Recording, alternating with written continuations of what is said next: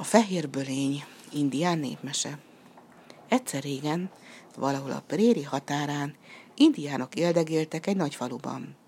Sátraikat bölényszőrből, mokaszínjaikat bölénybőrből készítették. Az asszonyok a bölény csontjából készült tütűvel varták a ruháikat, a törzs mindennapi eledelét a bölény húsa jelentette. A törzs totemállata, barátja, védelmezője és uralkodója a fehér bölény volt. A falu közepén a fehér bölényt ábrázoló fából faragott szobor állt. A faluban azonban nem akart senki emberfia, aki valafa fehér bölényt látott volna. A prérit járó bőlények testét sötét, a fiatalabb borjakét sárgás színű gyapjas bunda fette. Fehér színű állatot teremtett lélek nem látott soha. A törzs öregjei arról meséltek, hogy eddig csupán egyetlen egyszer jelent meg a falu közelében a fehér bölény, akkor olyan hatalmas zsákmányt hozó vadászatra vezette el a férfiakat, amilyenre még sosem volt példa az indiánok földjén. Mikor a férfiak visszatértek a vadászatból, a fehér eltűnt egy fehér felhőben, és azóta sem látta senki. Ennek a csodálatos vadászatnak már sok száz éve Ám a különös jelenés emléke tovább élt a legendákban, amelyeket a tűz körül meséltek egymásnak az indiánok. A vadászok a zsákmány legértékesebb darabjait áldozták fel a fehér bölénytotem előtt, a védelem, a gazdag termés, az eredményes vadászat reményében. Fohászaik mindig meg is hallgattattak. A falu egyre sokasodott. Senki nem ismerte az éjséget, és mindenki békében élt egymással. Egy nap Hawaka, a törzs legvakmerőbb vadásza, éppen a prérit járt a zsákmány után kutatva, el akart ejteni valamit, hogy finomat ebédelhessen. Egyszerűen hatalmas porfelhőt pillantott meg a szemhatáron, bizonyosan bölén csorda közeledik, gondolta, az kavarta fel a port. Gyorsan elbújt egy kis cserjével benőtt domb mögött, és türelmesen várt. A hatalmas csorda éppen felé rohant. Havaka már attól tartott, menten felöklelik a bölények. A domb lábánál azonban az állatok hirtelen megálltak, és békés legelészésbe fogtak. Lassan elosztott a porfelhő is, és Havaka ámúval látta, hogy egy hatalmas fehér bölény is legerészik a többi között. Csak úgy dübörgött a szíve izgalmában, aztán hirtelen eszébe ötlött valami. Én bizony, megölöm ezt az állatot, gondolta magában. Ilyen zsákmány csak egyszer kerül az ember útjába. Ez a gondolat egészen eszét vette az elvakult vadásznak. Szerencsétlen feje hirtelenjében még azt is elfelejtette, hogy a fehér bölény a törzs szent állata. Ügyet sem vetett arra, mi vár rá később, ha most elpusztítja a bölényt. Egyedül a zsákmány szerzés öröme lebegett a szem előtt. Megragadta az íját, célba vette az állatot, és kilőtte a nyírveszőt. Szörnyű mennydörgés hallatszott. Villám csattant a derűs égbolton, megremegett a föld. A fehér bölény a földre zuhant, a többi állat hanyag homlott, menekült, amerre látott. Havaka a hatalmas mozdulatlan testhez lépett, és lenyúzta a zsákmány bőrét. Csodálatos volt ez a bőr, fehér és puha, mint a friss hó, Szebbet álmodni sem lehetett volna. Ahogy a zsákmányszerzés heve lankadni kezdett havak a szívében, az ifjú vadász erősen nekibúsult. Mihez kezdjek most ezzel a bőrrel, gondolta magába roskadva. Nem vihetem a faluba, hiszen onnan örökre elűznek, ha megtudják, hogy kioltottam törzsünket védelmező szent állat életét. Ó, milyen ostoba voltam! Egy teljes napon át gondolkodott, emésztette magát, végül, hogy a bajból kikeveredjen, nagy gödröt átsott, és eltemette a csodálatos fehér bundát. Mikor visszatért a faluba, hallgatott. Senkinek nem szólt egy szót sem arról, ami a mezőn történt. Hazatért a többi vadász is, de hogy, hogy, hogy nem. Aznap egyiküknek sem sikerült egyetlen állatot sem elejtenie. Se szarvast, se antilopot, se nyulat, még egy nyomorúságos mezei egeret sem. Éppen ugyanígy történt a következő napokon is.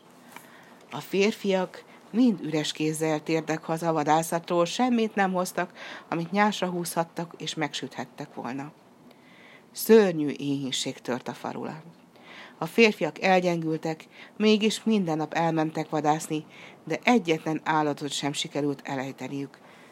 Már nem volt miért tüzet gyújtani, üresen álltak a fazekak. A törzs varázslója elhatározta, hogy a fehér bölényhez fog imádkozni. Hatalmas tüzet gyújtott, a fából faragott totemoszlop előtt és a tűzre gyógyhüveket szórt, s hívó szavakat mormolt a lángokba. A törzs néma csendben figyelt és várt. Fanyar illatú füst szállt fel a gyógynövényekből, s mély, dühös hangon megszólalt a totem.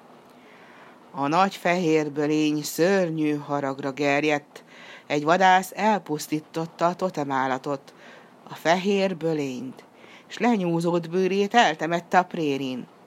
A hollók kiásták a bőrt a földből, a szőr szétszóródott a szélben, amíg annak a szőrnek minden egyes szálát meg nem találjátok. A nagy fehér bölény nem védelmezi törzsét, nem küld zsákmányt a vadászok útjába, és az emberek éhen fognak halni. Ekkor a hang elhallgatott, és kialudt a tűz. A falu népe, a férfiak, az asszonyok, az idősek és a gyermekek utolsó erejüket összeszedve szétszélettek a prérin, és keresni kezdték a nagy fehér bölény szőrét. Találtak belőle a fák ágain, a madarak fészkében, a folyópartján zöldelő fűben, a kidőlt fák üreges törzsében. Egyenként gyűjtötték össze a szőröket, s vitték a varázslóhoz, amit találtak.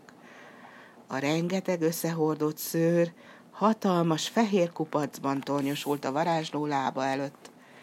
A varázsló ismét tüzet gyújtott a totemállat szobra előtt, gyógyfüveket szórt a tűzbe, s hívó szavakat mormolt a lángokba.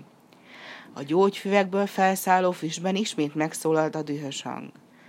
Nem találtátok még meg az összes szőrt, az állat farka hiányzik. A nagy fehér bölény még mindig haragszik a törzsére. Az emberek, akik egyre kimerültebbek és elgyötörtebbek voltak az éjségtől, újra neki indultak.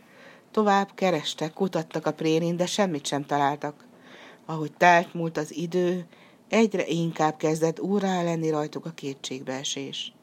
Egy este, midő már alkonyodott, egy éhezéstől elgyengült, a hosszas keresgéléstől elcsigázott gyermek lefeküdt a földre egy vakontúrás mellé, és keserves sírásra fakadt.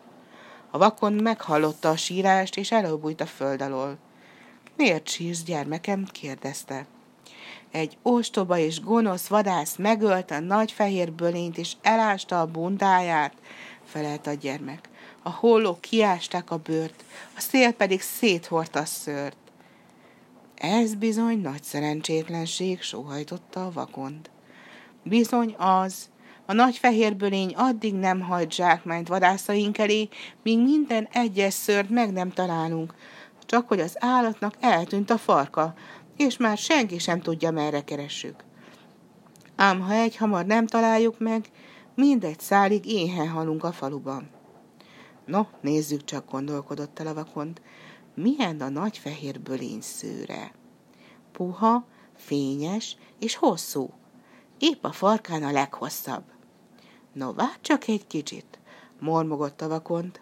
Visszabújt a föld alá, majd kisvártatva ismét felbukkant, egy kis csomó hosszú puha, ezüstösen fénylő szőr tartott a kezében. Talán ez volna az? kérdezte. Nem régiben találtam a folyóparton, és hazahoztam. Gondoltam, puhább, kényelmesebb lesz tőle az odum. Hamarosan gyermekeim születnek, nekik akartam fekhelyet készíteni. Bizony, ez az, rikantott a gyermek. Megragadta a szőrcsomót, s anélkül, hogy köszönömet mondott volna a vakonnak, lélek szakadva futott vissza a faluba, és vitte a zsákmányt a varázsló elé. A varázsló harmadszor is tüzet gyújtott a totemosznob előtt, harmadszor is gyógyfüveket szórt a tűzbe, s hívó szavakat mormogott a rángokba. Kisvártatva füstkerekedett, s újra megszólalt a mély dühös hang. A nagy fehér bölény még nem elégedett, mielőtt újra állatokat küldenék a vadászok elé a mezőre, mielőtt véget nevetnék az éhínségnek, az asszonyok varják össze a szőröket, mindet egyenként.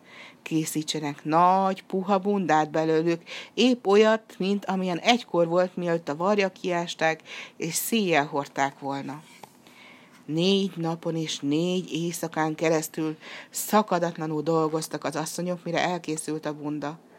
Akkor a varázsló megint tüzet gyújtott a totem szobra előtt, gyógyfüveket szólt a tűzbe, és hívó szavakat mormolt a lángokba.